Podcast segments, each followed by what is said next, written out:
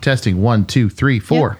Good. You always do kind of a boring mic check. You know what I noticed? I listened to not in the car. This is my mic But I check. kinda found no, like- like- no, this is my mic It's check. not a mic check. No, this Okay, is do your my mic check. Do your mic check. My mic check, not your mic check.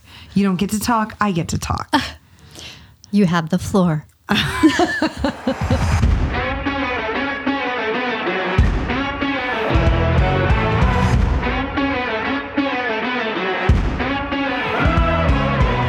Pastor Joe. And I'm Kirsten. We've served in church leadership for over two decades. And most of that, we've been on staff together. We're here to talk about our faith, family, and ministry. Welcome to Under the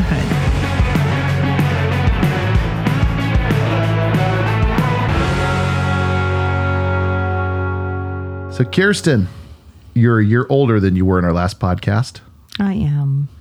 Happy birthday. Thank you. For those of you that may not know, it was Kirsten's birthday yesterday.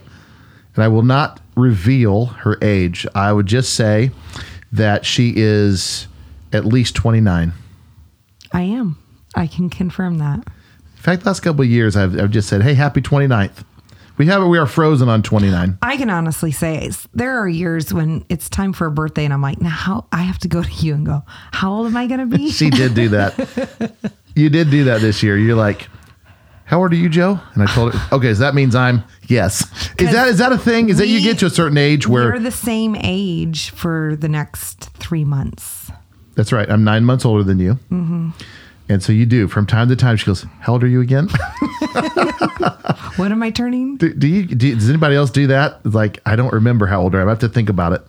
I don't pay attention to it. Listen, age is just, I just a pay number. attention to the party, the confetti and the cake. There you go. I, age is just a number. I I tell people all the time, I'm in my prime. I feel like I'm in my prime at every age. Isn't that how you feel? Congratulations. I. I'm in my prime. I, Kirsten listen, is not confirming that statement. my dad used to say this growing up. Um, um, he, he said, I always feel like I'm 20, 25 years old, 25 years old. My dad was 43, I believe, when I was born. So I came a little bit later. And um, as he got up into his 50s and stuff, he'd always say, he'd always say, I feel like I'm 25. I'm 50, but I feel like I'm 25. And he acted that way. He was always very energetic and, you know, he'd be 55 or 60. I remember, um, I remember when he turned 70, I said, Dad, do you still feel like you're 25? And he goes, I'm 70, but I, I feel like I'm 40. so it would age up a little bit. But anyway, happy birthday, Kirsten. and you're you. and I, I think 29 is a good number to say. Abby sent in to the staff all these really super cool confetti cannons that I was like, Are you res- did you do that? Are you responsible, Abby, for that? Last week, I knew I was going to be gone on your birthday. So I got on Amazon and ordered pocket confetti, is what I was thinking it was. But they ended up to be little handgun confetti. they were awesome. I had I had said, okay, so here let me set this up. The staff always have like a little quick birthday gathering on staff meeting days. And Abby had a day off, so she wasn't there. But I told the staff Yes, someone had gotten me a, a pie that I'd asked for, but I'd also made a dessert. And so I was like, I made a dessert, so I'm going to go run in the kitchen and get it. So while I was in the kitchen, the staff handed out all these pocket confetti guns and I didn't know how about it. So when I came back in and they sang happy birthday to me, all these pocket confetti, I was like, where are these yay. coming from? I'm like, these are so cool.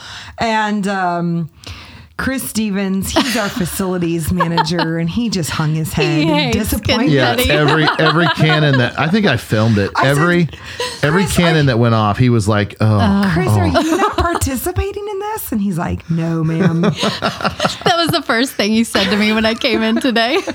yes." Abby, every- you were responsible for the confetti guns. well, these little confetti can. What happened? You twist them, and they filled up with a gas or air, Yes. and then you ex- then you popped then them in you your hands. pop 'em. They were kind of a, a cool design. Well, I found two that hadn't been used. And so I grabbed them because I was like, I need these. I need these. I did not let her fire those off in the house. She started to activate one. I said, "No, no, this is not going off in our house." You should have seen meeting room two after this party. After all these I will cannons went say off. someone had like some crazy skills because when I went back in there later that day, there was no evidence. of- Sarah Snow and Aaron. Okay. there was no evidence of confetti anywhere. Well, apparently I had a trail of confetti. Someone saw found some wherever I walked in uh, the rest of the building. But yeah.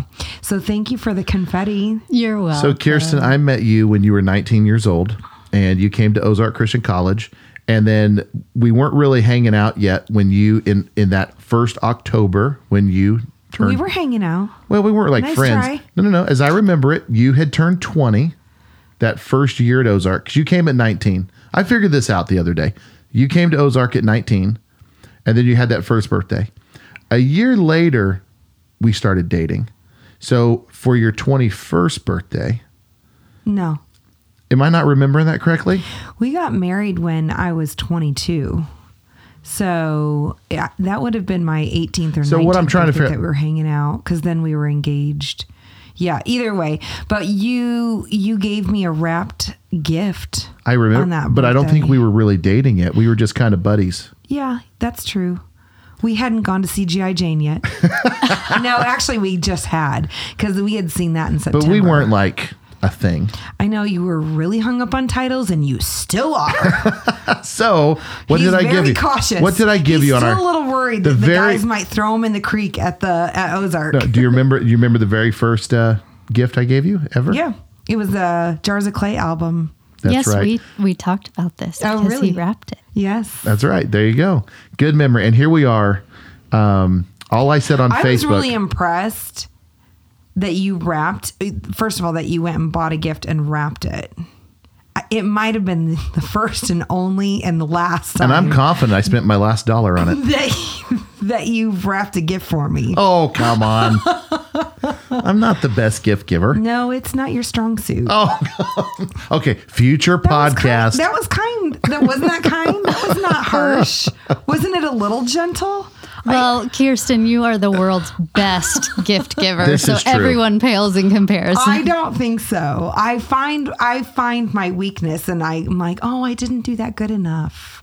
But no, that was really sweet. I do remember that. That was good job on that. and we've had many birthdays since, and I've loved every one of them. Me too.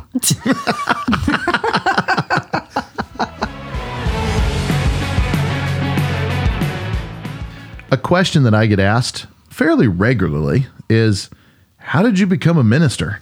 I mean, did you just wake up one day and just decide you're going to be a minister and go find a church or how was that I mean, what did how did you even get from how did you get here? It's a question that in some way shape or form I get asked quite often and and uh, I'll just tell everybody I I became a minister. I kind of went the traditional route. I went to Bible college and I received formal training in the ministry. And then um, I got ordained into the ministry. And then I started preaching in churches. And that was kind of my my my route there. And I got my training in two different places. I went to I did my undergraduate at Ozark Christian College in Joplin, Missouri. And then I got a master's degree from Lincoln Christian Seminary, which is in Lincoln, Illinois. And and I'll tell you, I can't talk good enough or, or more greatly about just how wonderful those two experiences have been. And I don't think a lot of people are very familiar with Bible college. You know, they they see ministers up in these pulpits and they're preaching there's all kinds of stuff, but I don't think they really think a whole lot about what kind of training that they have and and all of that stuff. But that that's how I became a minister. I, I went through I would call more of a traditional route. Bible college, ordination, seminary, and then into the ministry. And I've had lots of different ministries. We've talked about a lot of those here on the podcast. In fact, Kirsten, I met you at Ozark Christian College, and we've mm-hmm. talked about that before. Yeah. And so my route to Bible college, which, you know, not to rehash a previous episode, you guys can go back and watch that. But, you know, my dad really wanted me to go to Bible college. I had no interest in ministry whatsoever. But once I, I got there, I, I committed to go to one year.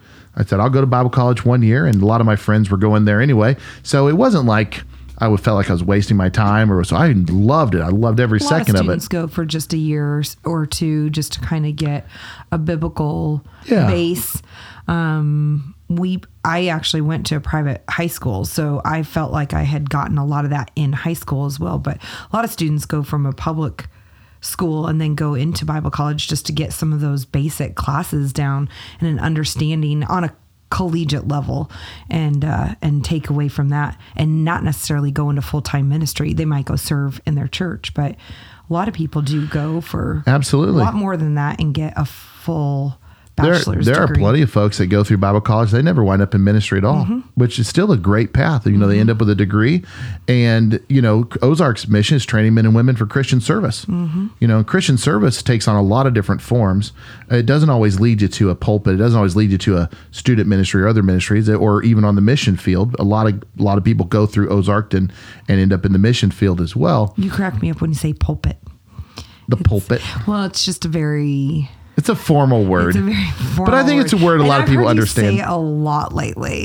Well, we did last week when we talked about Yeah, did the you take your pulpit. notes to the pulpit? the pulpit. Oh well. And I'm always like, I wonder, wonder who someone who didn't grow up in the church thinks when you're like, and then I walked to the pulpit. then I began my first job in the pulpit. I'm a man of the cloth. no, but you know the, the the training that I got, and you know I I look back in my days at Ozark, and even though I know I didn't start my time at Ozark because I wanted to go into ministry, but that's where God really got a hold of my heart. I think a lot of people go and then have a calling on their life. They don't realize it. They already have that tug to maybe go to Bible college or to seek out more information to learn and then then God continues to go, "Okay, now that I have you here, I'm calling you to something." That's right. I I can tell you, it wasn't until after my freshman year at Ozark, and I was I was you know I've told this story before, but I was heading somewhere else. I was changing schools, but it was in that summer before my sophomore year at Ozark, God called me into ministry. Mm-hmm. It was a very specific call. It was an undeniable call. No, I did not hear God's voice. The clouds did not open up. He says, Joe go back to Bible college. It wasn't that, but it was just such a clear. God had kind of been working on me that summer, but there was a moment. I, I remember the day like it was yesterday. There was a moment that I knew I was called back. I was called back to Ozark, called into ministry, and and I made the decision right there. I've never looked back. And we've shared that in one of our Right. previous podcasts. We'll try and put that in the show notes so you can link back if you haven't heard that episode so you can hear that full story. but but going as a freshman to Ozark Christian College, I remember moving into the dorms, and um, I'll never forget the first day. So I'm sitting in my room, and and uh, nervous. I'll be honest, nervous. And here I'm 18 years old, just left home for the first time, and and I'm looking up into the ceiling and I noticed that my room had a ceiling fan and not every room had a ceiling Wow, fan. So back then, now this is all different now. Um, every room has air conditioning now, but back then, Our kids would be like, You went to college in the 1900s? I know the Back in the dark 1900s, ages. did they have fans in the room? Could you see in full color back then? um, you know, but but the Ozark, the dorms were not air conditioned. So I remember going to the room, going, Unless you had an allergy "This, yeah, Kirsten, note from the doctor. yeah, who had that? Oh yeah, Kirsten I did. Um, definitely had allergies from about 1995 to about 1999. and it's it's fascinating how they went away after that. Um, no, but we, but I remember going, oh man, the fa- the room already has a fan. This is fantastic because the rule was if you wanted a ceiling fan, you could have it, but you had to pay for it, and then the facilities team at Had the to school had to install it. it, and it wasn't like a quick process, and and you know I hadn't really figured any of that stuff out. So I remember sitting there going, oh, this is awesome. My room already has a fan. The previous tenant must have left it. This is fantastic Oh, I know what's coming. and then so I'm already feeling a bit nervous. And then I had a, there was a knock at the door, and there's a guy standing there, and he wants his fan back. and I, I, I I'll be honest with you, I, we did not. He's a great guy. I'm not knocking him, but we did not get off on the best foot. He not a hello, not welcome to Ozark, not man, glad to have you. Nothing. He walks in, introduced himself. He goes, "That's my fan. Don't get comfortable with it. It's going away." And he walked out. And I'm like. Okay. And so, yeah, later that day, a facilities guy came in, took it down, and put a little cheap light fixture up. Oh, my And so, in the course of a couple hours, I went from this is awesome, I got a fan to stink, nothing. so did That was my first day at? Ozark. Uh, eventually, yeah. Eventually, we got one.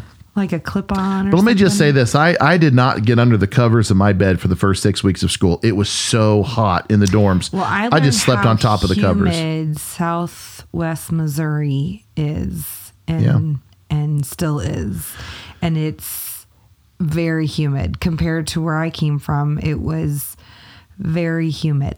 Right. But it was a total total change of pace for me. I mean, classes started at 7 a.m. Yep. And I remember that first year I took a full year of the book of Acts. Now I don't know if you guys have ever thought about that, but uh, a full year. Yeah. Kirsten and I both did a full year. yeah. Yeah. sorry, Goose. We um, a full year in the book of Acts. And then Who did you have for for your Acts Um, professor? Because I remember my Acts professor was Drew Ashwell, and I believe he was a first year professor. I actually I know he was because he was way too happy to be up at seven a.m. would it surprise you to find out I had lunch with Drew Ashwell today? Did you really? Yeah, he says hi, by the way. Yep, he sure did. Yeah. that's awesome. Yep. He was my Acts professor, and he was the most intense, excited, enthusiastic. At 6:59 in the morning when you're walking into class, you should be a zombie. But he was not. You know, I told him that today. Did you I really? said, Drew, you know, you're one of my wife's favorite professors. And I he said, was like, I walk in late, like pretty much every day. Because, I mean, that's hard to get up and get to class by 6.59, 6.58. And I'd walk in 7, 7.03, whatever. And he always would smile and beam and give me a big thumbs up. Glad you're here, sister.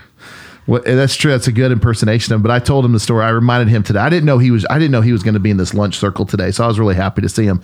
But he. Uh, but I said, you know, my wife tells a story about you all the time.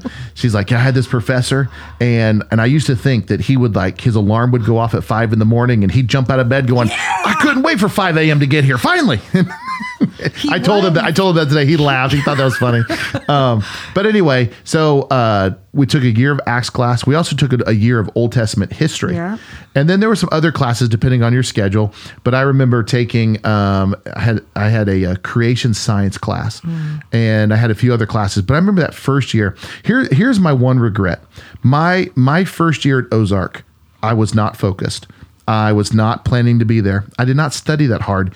And some of those first classes, Old Testament history one and two, Acts one and two, creation science, some of those classes that I found myself in, I did not get out of them as much as I could have. Now, if I was to retake those classes today, Right. man, I would be all over that. I think I would still love to You maybe teach those classes now. Probably, but I, I, uh, but well, yeah, I know I could, but it's that's not, I know that, but, but I mean, back then, that's one of my regrets. That first year, I wasn't focused, and so, but I remember even at the time having some of these thoughts, like, man, I, I never saw that, never knew that, never this or that, and how much we were immersed in the Word of God. And then after I got focused on what God called me to do, is go into ministry, then everything got more real. And and I can tell you that that um, I don't remember what semester I took these classes in, but the classes that absolutely changed my life. Now now put the preaching classes aside, once I started taking preaching courses, I, I knew that the the course of my life was going to change completely because because um, that that's a total. But set those aside. But there was two classes that I took. One was called um, Principles of Interp, and another one was called Issues with Interp or Issues of Interp. These were, were classes that fell under the heading standing for interpretation. Correct. And but these are classes that fell under the heading of hermeneutics. And um, hermeneutics is all about the interpretation of scripture. Those two classes absolutely changed my life. And and I can and and I can tell you that that some of the most pivotal pivotal moments of my time at Ozark was some classes just like that. Because before those classes, I never realized how flippantly I used to lo- uh, read the Bible. I would read a chapter of the Bible and it would just be yeah, like, yeah, ho hum. But I never really thought about interpreting scripture. I never really understood what that was about or even that was a thing. You just read it for face value. I never understood that there are deeper layers, deeper meaning, contextualization. This whole concept of the author's intended meaning. Who was he? Who was the author, their original audience? How would they have heard it culturally? What was going on? All of these things. I was just things I never even considered.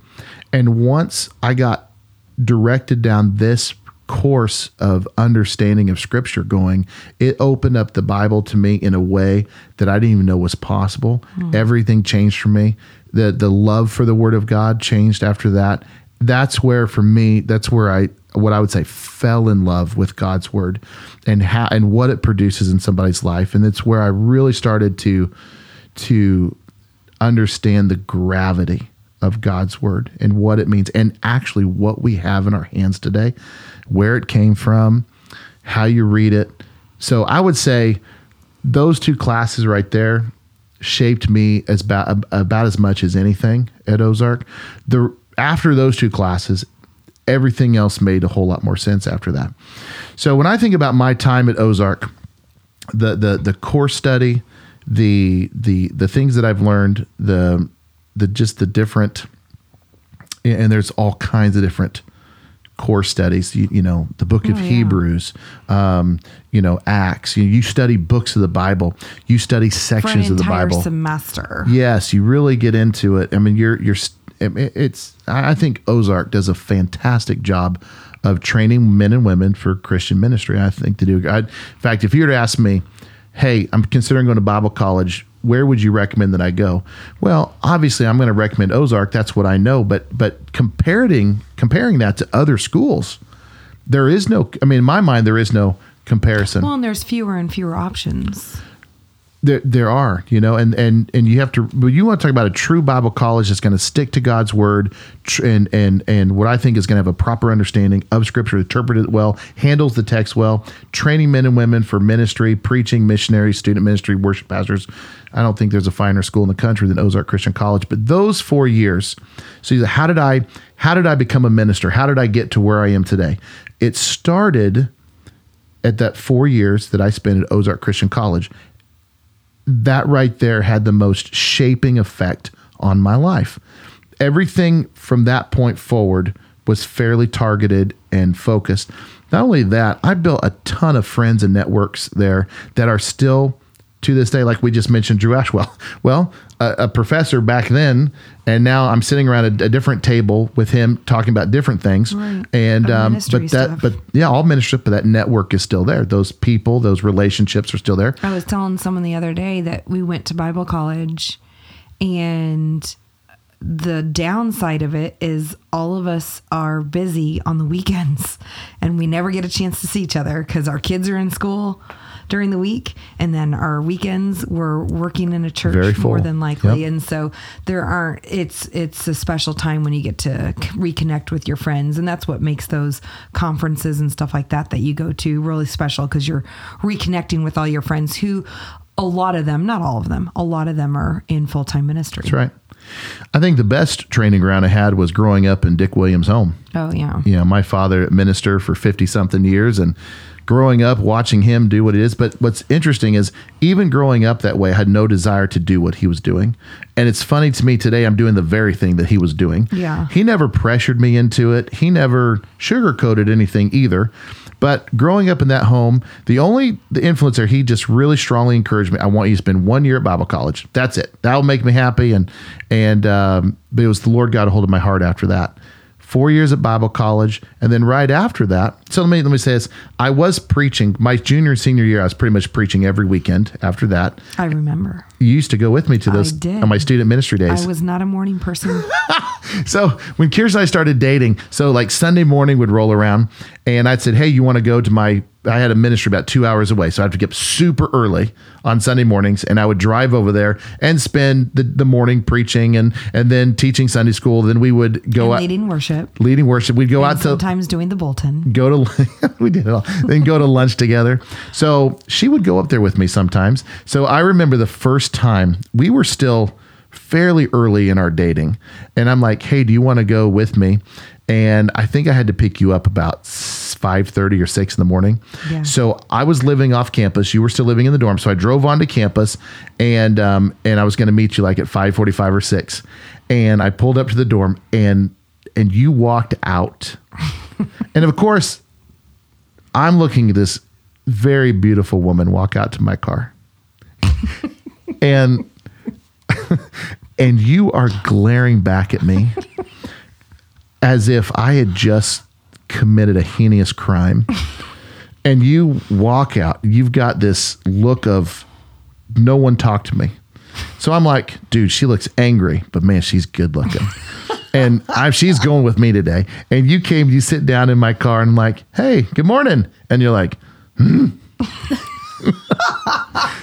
and I think the first hour of that drive, you didn't say a word to me. Probably. And then finally, after, I don't know if you got a coffee in your, but then by the time we got to Kansas where we were going, you're like, so and this and this is what happened yesterday and you kind of your normal self but I, I that's when i learned you were not a morning person back then but it got better i mean you're much more of a morning person now but I am. but but i remember those Because I'm old.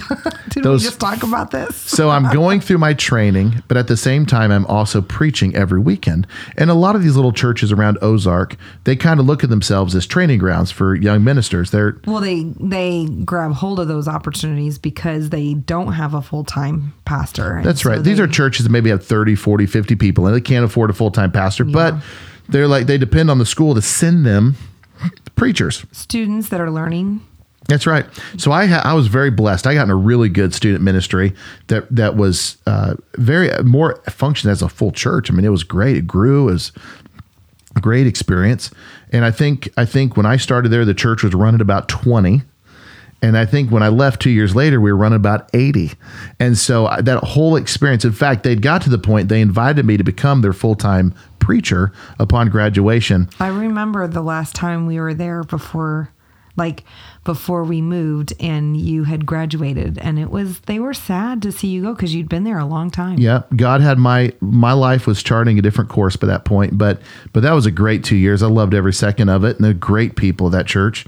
Um, but uh, after graduation, I went back to my home church, or right before graduation, because I wanted to be ordained into the ministry.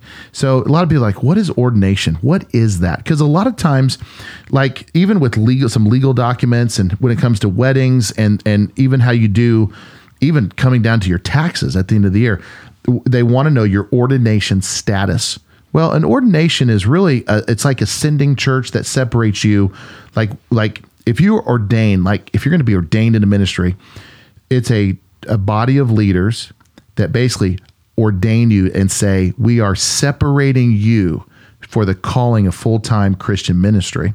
And so I um, my home church in Tulsa I reached out to their elders and um, and I said, guys, I would like for you to ordain me into ministry, and that involved an evaluation process, not super formal, but I remember meeting with the elders, and of course, some of these guys have known me since before I went to Bible college, and and because my dad had been the minister of the church, he by this point he had already retired, Yeah. and so um, they spent some time evaluating me, asking me a bunch of questions, trying to evaluate my call to ministry. They became convinced pretty clear, pretty quickly that that I was called into ministry. And so they picked a Sunday morning where they had me come back to Tulsa and um, and they officially ordained me. And so they brought me up in front of the whole church, and then I got down on my knees, and all the elders got around me, they laid hands on me, and they prayed over me. And and this has you know allusions back to Scripture where they would lay hands and stuff, and and and that was the official ordination service. And then I spoke to the church for about ten minutes, and then that was it. I was ordained, and I got this nice certificate that I still I was have. there. Yeah, yeah, you were there. That's But right. I was just the girlfriend still. That's right. Just the girlfriend. Just the girlfriend. And uh, so I did my four years of training, received my degree from Ozark Christian College, was ordained into the ministry by my my home church. And then after that, I, I entered into full time Christian ministry. My very first full time Christian ministry was uh, out in Portland, Oregon. And um, um, there was a, a minister that uh, from the in the Missouri area that I really wanted to train with and learn and shadow. His name is Kent Williams, and um, and right before graduation, he moved to Portland, Oregon. He took a church, and I remember going, "Oh man, well, there goes that idea. And I don't know who told me, like maybe you, Kirsten, or maybe my dad, or somebody's like, it was probably me. it was probably you. But don't know. But it was like, well, just because Kent moved to Oregon doesn't mean that you still can't go out there and shadow him and learn. And I'm like, oh, well, yeah, I guess that's true.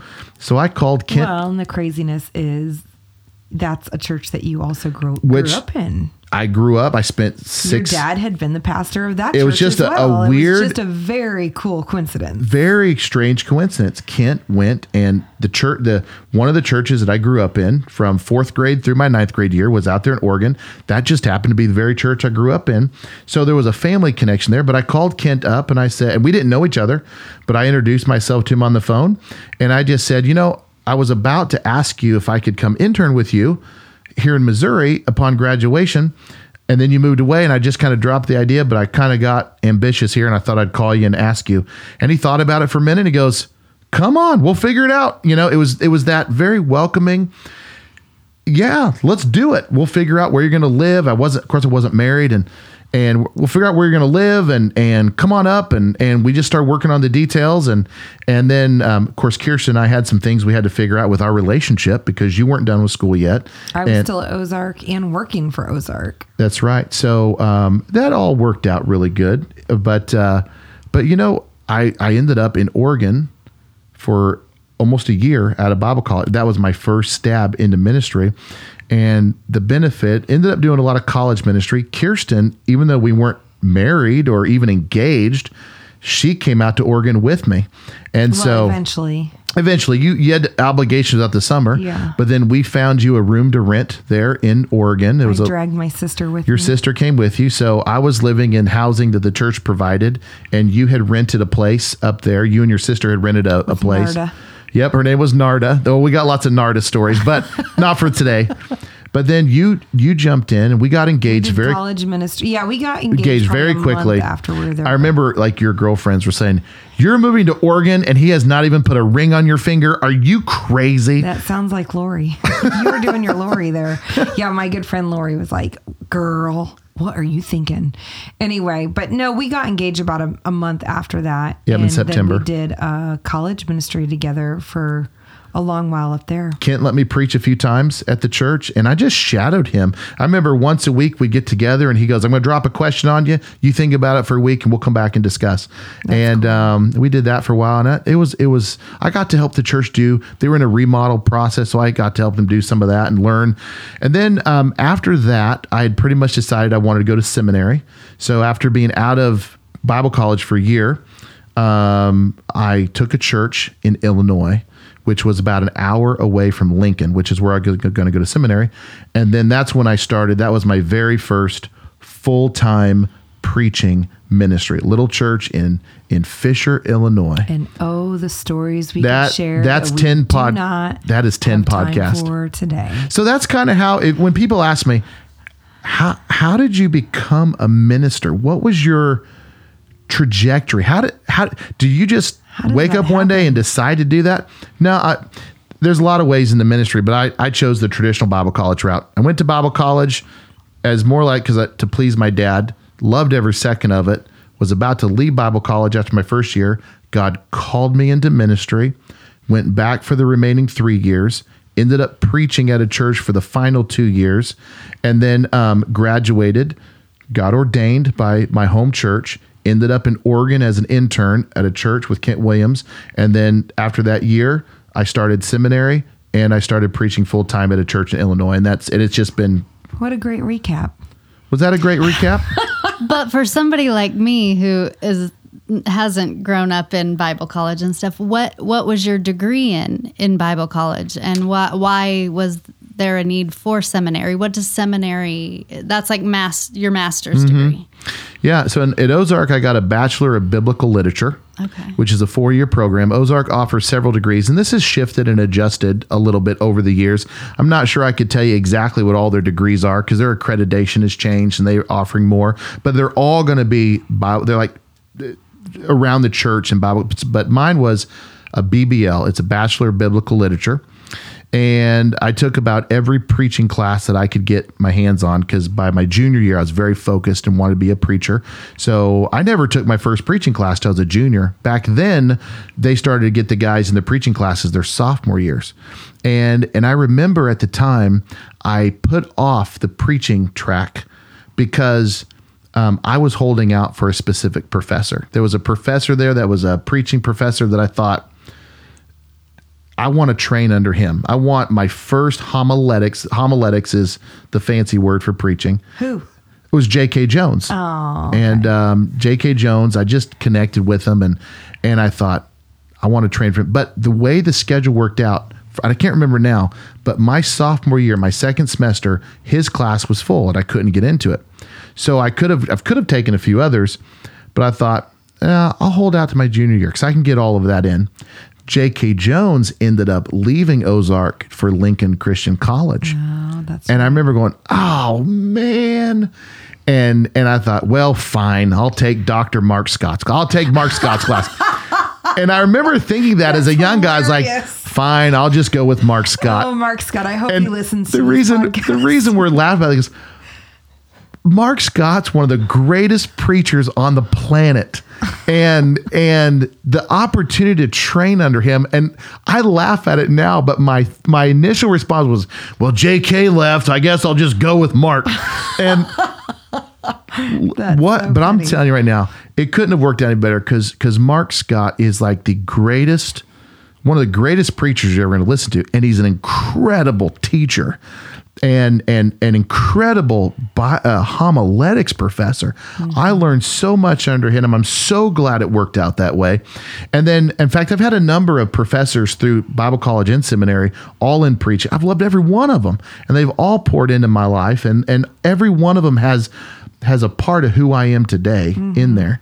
But Mark was amazing, and I'm so thankful that, that he was my homiletics professor. A lot of students will also do like a co op.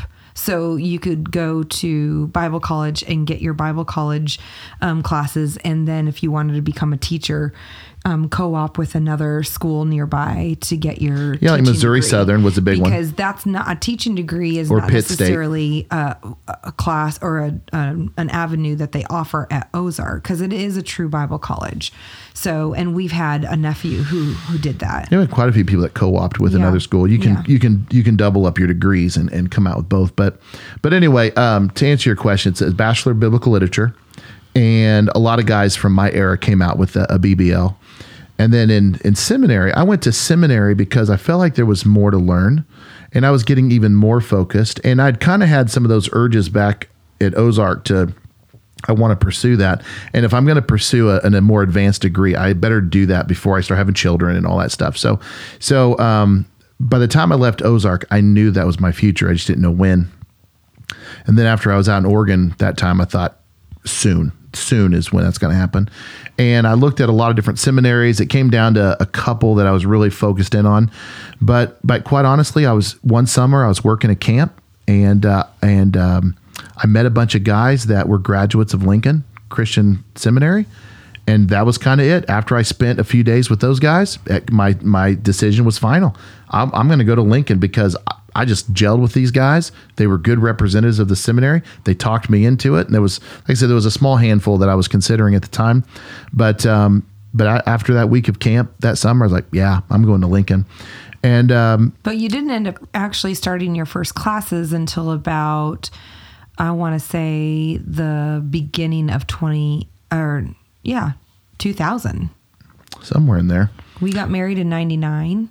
Yeah. And I think you were going to start in the fall of 99. I put it off an up- extra semester. Yeah. The church that I started working with in Fisher just like I said, that could be another podcast. We we could tell all kinds, but I ended up putting off going to school for another semester because of everything that was going on at the church, and uh, that created some problems down the road. Was trying to get graduation done in a timely manner because not every class say that again. not every class was offered every semester, so um, it created some int- that that that delay of one semester kind of messed up some things, but it worked out. It worked out, and you graduated a couple years later with your master's. Yep. My my degree from Lincoln is called a Master of Arts in Ministry with an emphasis in preaching.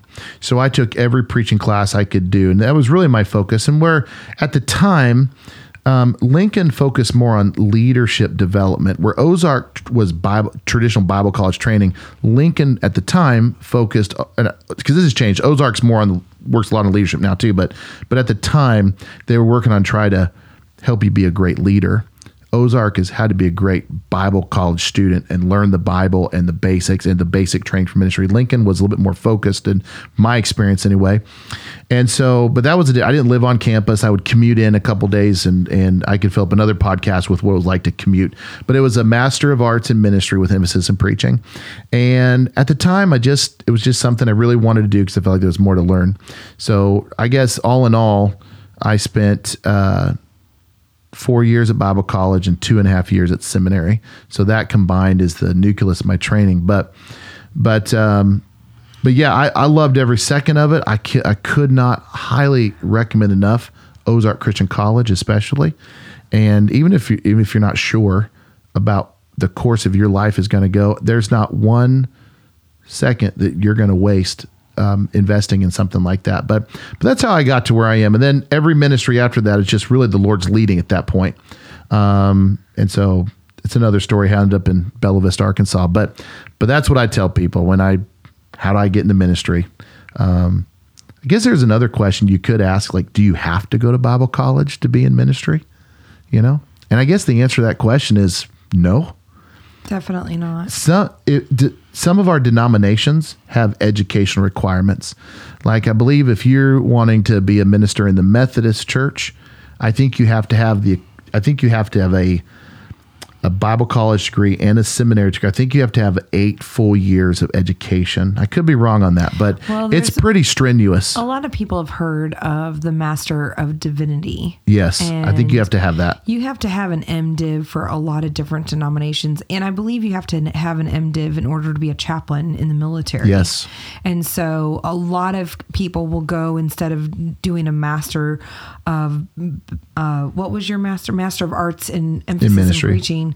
Um, I think it's like one more year to get your MDiv. And so they're like, I might as well go ahead and just get that while I'm already doing this. I'm going off my memory here, but I think the Master of Divinity is a 90 hour program. So that would take you three or four years to get for sure. But but you know, a lot of guys go to seminary and they they did not go to Bible college. So seminary also has in mind people like like you could go to the University of Arkansas Get and your get your degree, undergraduate degree yeah. in whatever. But then if somebody chose ministry or they wanted, they're not going to, a lot of times they're not going to go back and get another bachelor's degree. So they might choose a master's program in a seminary. So I went to school with quite a few. I went to, when I was at seminary, a number of the guys were from traditional Bible colleges, but a lot of them were from a little bit older too. You know, um, I was one of, I, at my age, see, when I went to seminary, I was probably 24, 25. A lot of the guys were younger. I think the average age of the seminary student was 35 when I was there. And a lot of them had worked different careers and then made a call, had a call to ministry and went to seminary. So some of it was a little bit of overlap between Bible college and seminary. I experienced some of that. But, um, but anyway, seminary, uh, depending on the denomination, you have to have certain levels of degrees. Mm-hmm. But a lot of churches don't have any educational requirement at all. In fact, there's absolutely nothing stopping a guy from saying, I feel called into ministry and I'm going to go start a church. You know, it's kind of a free country. You can do that. Kinda. Well, I mean, well, for a while, it still is for a while. Just um, double checking. But we live in a free country, and there's nothing stopping anybody. And that, that happens a lot. They're like, they're like somebody would say, "I'm feeling the call to preach," and they rally up some people and find some support, and they go and launch a church. and But- that that guy would not have any formal training, but that doesn't necessarily mean that he won't be an effective pastor. or, You know, And there's churches that have training within the church. Mm-hmm. And they've started, I guess, what you would call maybe like a little miniature Bible college within the church. And they develop leaders and future pastors or future ministers, future missionaries um, within those programs. that's right. And so I- there's all kinds of different opportunities out there that are not necessarily a traditional Bible college. yeah there's there's a lot of paths to this um, but in my in my mind i think the best path is to invest the time in some training at an ozark christian college or someplace like that and i know this i never intended for this podcast to sound like a commercial for ozark and no just a disclaimer no one's asking me to do this i And they also have online classes. they do. Um, but like I've had friends over the years who have said to me, I, I feel called into ministry and I'm ready to go preach somewhere. And I've always encouraged every one of them take the next couple of years. I know it feels like a forever, but go back and invest in some time with Bible college because a your training is going to be good. You're you're going to discover a lot of things. You're going to network immensely. And the reality is most churches like New Life are not going to consider a guy who has not been Bible college trained. Like I know that was a requirement when they were looking for a minister 9 years ago talking to me. They they were not even going to consider a non-Bible college trained guy to be their pastor. Mm-hmm.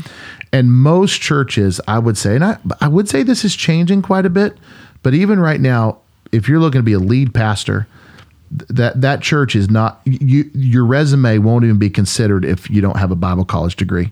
And so that's In still ver- situations. I, I would say that's still true. Yeah. Um, every church is different. You know, in our brotherhood of churches, they're all independent. You know, they they're free to do what they want to do, and uh, but I know that um, the majority of them are looking like, where did you go to school? Where's your training? Because that actually it, it matters greatly. Um, uh, they want to if if you have on your resume, I got a four year degree from Ozark Christian College. That signals something to the leaders of the church. Okay, we know what kind of training they got, and this is the kind of graduate we're looking for. It's more complicated than that, but um, anyway, I would just say that anybody who happens to be listening to this and they're you know they feel like they're being called into ministry then i would say do not neglect the training for it. And there's no reason why you can't train for ministry and be in ministry at the same time. I preached for two years while i was training to be a preacher. Um, and there's a plethora of churches to get involved with. It's not one or the other. It's both and at the same time and there's lots of different ways to it. So anyway that's the that's how i answer the question. I usually don't take this long to explain all that to people when they ask me but uh, i have no regrets Well, in putting the, you on the spot before we leave. Yeah. What was your favorite memory between Bible college and seminary? What was your favorite, like, definitely this?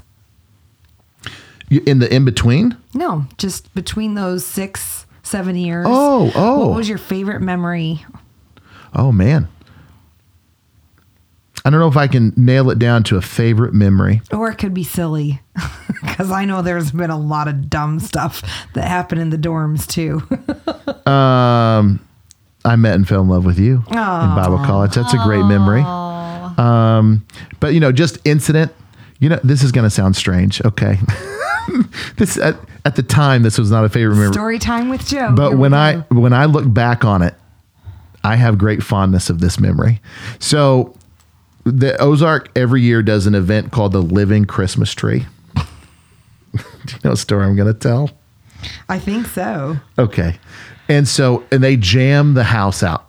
Okay. They jam the house out. Um, back then, back then, um, you know, most modern auditoriums now, everything's controlled with computers, lights, sound, everything. But I think back then it wasn't quite as technologically advanced as it is It today. getting there, but not quite yet. and I say all that to set this up. you could still turn on and off all the lights on light switches on the walls. Okay. So at the back of the room, there was probably a bank of 10 light switches. Okay.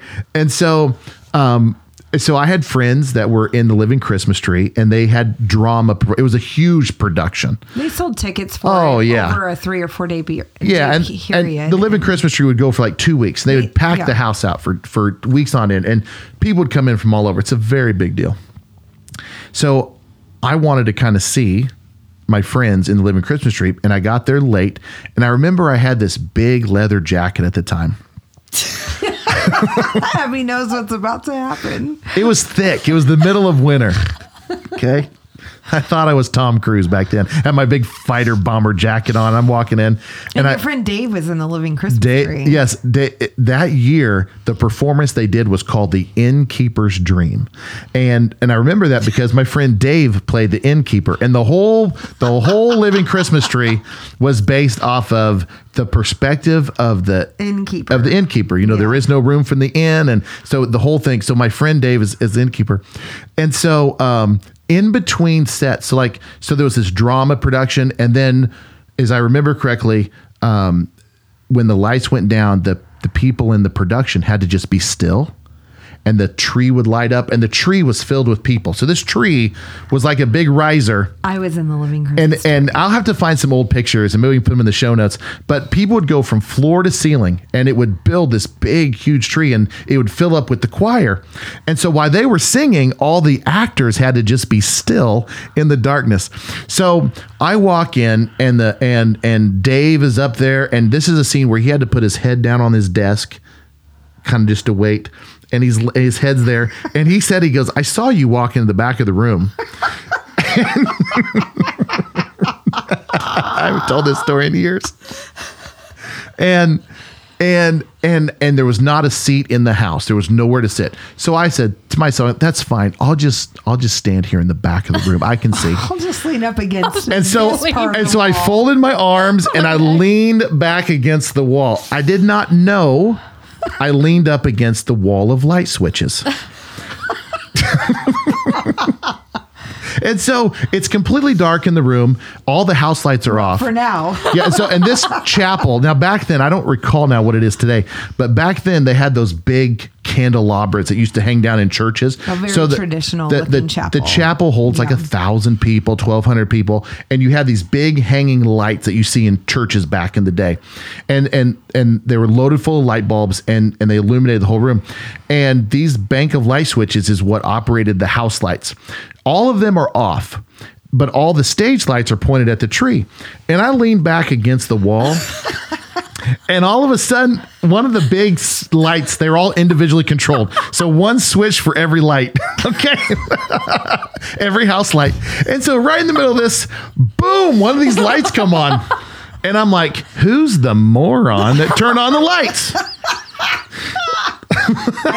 I literally had that thought. And Dave did and, too. And, and and Dave's laying there with his head down and he looks and he can see that I'm leaning his light switches and he there's nothing to do about it. And he's he told me later, he's like, Oh man, Joe. Oh man, Joe. And then and then another one off to my left popped on. And I and I looked over that way. And then as I moved, more switches and they popped on. House lights are coming on everywhere. And I'm sitting there going, Oh, somebody's getting fired over this. And then right then, um, the production manager who was directing from the very front row, she turned around. Her name's Mary. Mary, and unfortunately, Oh, sadly, she she passed away passed away recently. year, yeah. Mary, she she gets up and she starts bolting back towards me, and I'm like, like man, she's mad. And then literally, coming right literally, she pushes me out of the way, and she's trying to figure out the light switches. So some are popping off, and some are popping on, and and I'm like, what in the world's going on? And then um, and it took him a few minutes, and and I just anyway. When did you realize this was all your fault? I was in denial for weeks. Yeah. I didn't think it was me For weeks. because I did not believe that I did that. So what was really funny is after the production, I'm I'm back there saying hi to everybody, and literally everybody coming out of that tree was like, "Way to go, Joe! Way to go! Way to go! Good job!" I'm like, I, "That wasn't me. Somebody else. It wasn't me." Everyone saw you doing But I it. think after all these years, I have come to accept it was me. I, yeah, that was. I can't say it was a favorite memory, but just That that's the one memory that popped up in my head, and I look back on it now and I laugh at it, and, and just. But um, That's and you're such a good storyteller. no, I have Oh, so many wonderful memories. I, I can tell you, the coursework was very hard. The relationships, however, were very rich. And um, the whole experience was extremely rewarding. So much of who I am today, I can trace back to that season of my life. That's all for today's show. We want to thank our amazing producer, Abby O'Brien. Be sure to check out our show notes and the links for things that we talked about today. And don't forget to subscribe. Thanks for joining us on Under the Hood, not a car show.